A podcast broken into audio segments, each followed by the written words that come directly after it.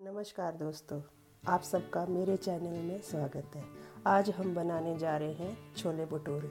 छोले भटूरे बनाने के लिए सबसे पहले तैयारी करनी पड़ती है। भटूरों के लिए हम आटा गूंद के रख रहे हैं, क्योंकि उसको पहले दो घंटे या तीन घंटे उसको गर्म गर्म जगह में रखना होता है। तो उसके लिए हमें पहले दो कप मैदा,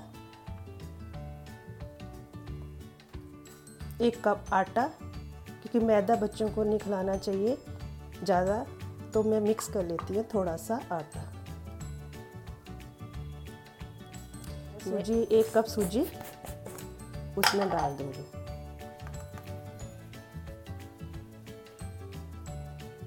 ये हो गया हमारा आटा तैयार।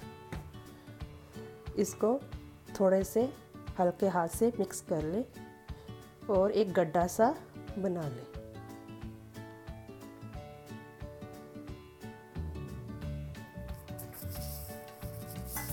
एक कप दही डाल दें। और मैंने चीनी ले रखी है थोड़ी सी। इसमें मैं ईस्ट घोलूँगी।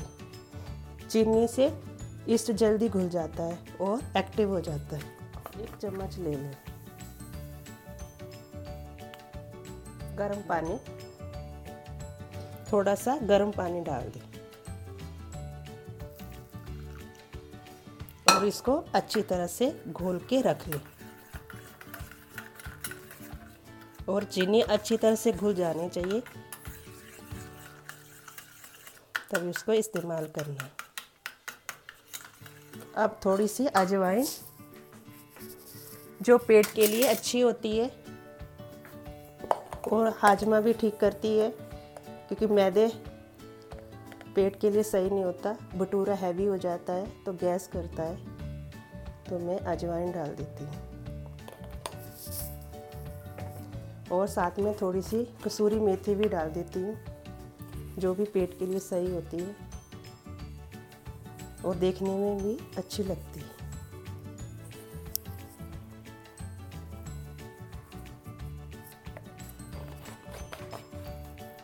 देखो ये अब इस अच्छी तरह से घुल गया है, अब इसको डाल दें।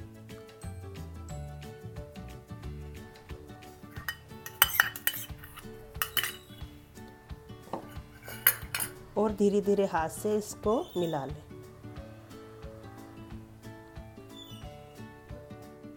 अब अच्छी तरह से मिल गया सारा मसाला। अब ये देखो, अच्छी तरह से मिल गया है।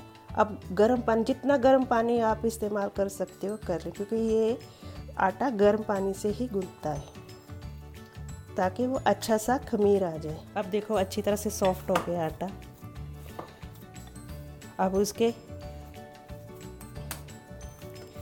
गर्म जगह पे रख देना है। बड़ा बर्तन ले लें, उसमें तेल लगा लें अच्छी तरह से और आटे को डाल दें। बड़ा बर्तन इसलिए लेते हैं क्योंकि आटा बहुत फूलता है और आटा बाहर नहीं निकलेगा। छोटे बर्तन में आटा बाहर निकल जाता है।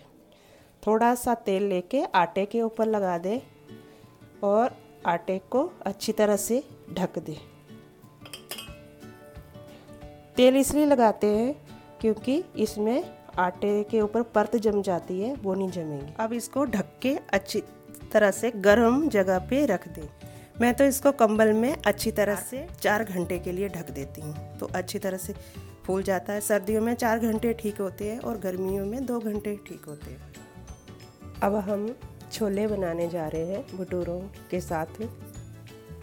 मैंने इनको रात को भिगो लिया था और सुबह चाय पत्ती का पानी और लौंग, इलायची, बड़ी इलायची, दालचीनी और काली मिर्च और नमक डाल के दो सीटी लगवा ली थी। दो चम्मच देसी घी में जीरा तेज़पत्ता अदरक, लहसुन चॉप किया हुआ। इसको थोड़ा सा भून लें। अदरक और लहसुन का जो कच्चापन है ना, वो पक जाए। लहसुन भुन गया है, थोड़ा सा लाइट ब्राउन हो गया है। अब इसमें प्याज डाल दो। प्याज भी चॉप करके स्टार्ट कर। एक बड़ा प्याज मैंने डाला है। दो हरी मिर्च। छोलों के लिए प्याज स्लो आँच में भूनना है। और इसको डार्क ब्राउन करना है। नहीं रुको।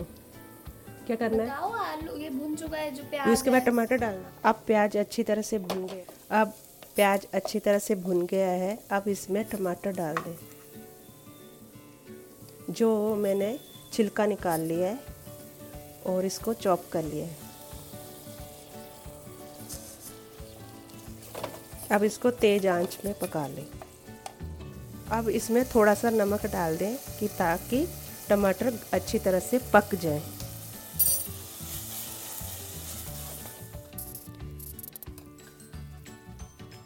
अब देखो टमाटर अच्छी तरह से गल अब देखो टमाटर अच्छी तरह से पक गए हैं। अब इसमें आप मसाले डाल दें।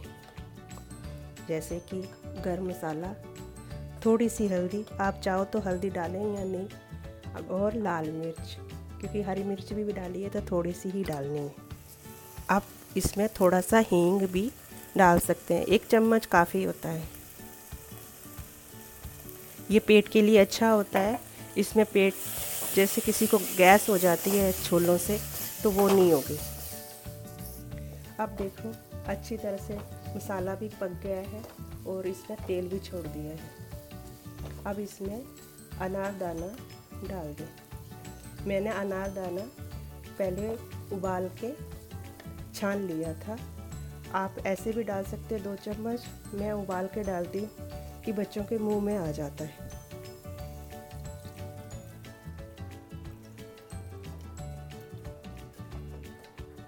अनारदाने को मसाले के साथ थोड़ा सा उबाल लें।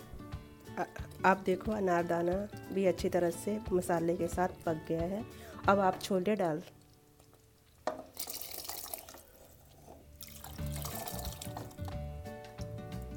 कड़छी की सहायता से छोलों को हल्के हाथ से मैश कर ले। मैश छोले पूरे नहीं करने हैं थोड़े बहुत ही करने हैं कि ग्रेवी थोड़ी सी गाढ़ी करनी है। अब देखो, छोले अब अच्छी तरह से पक गए हैं। अब इसमें थोड़ा सा धनिया डाल दें।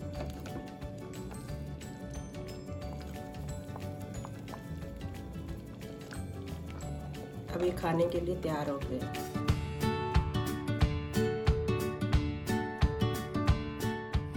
देखो आटा, कितना फूल गया है। डबल ही हो गया है।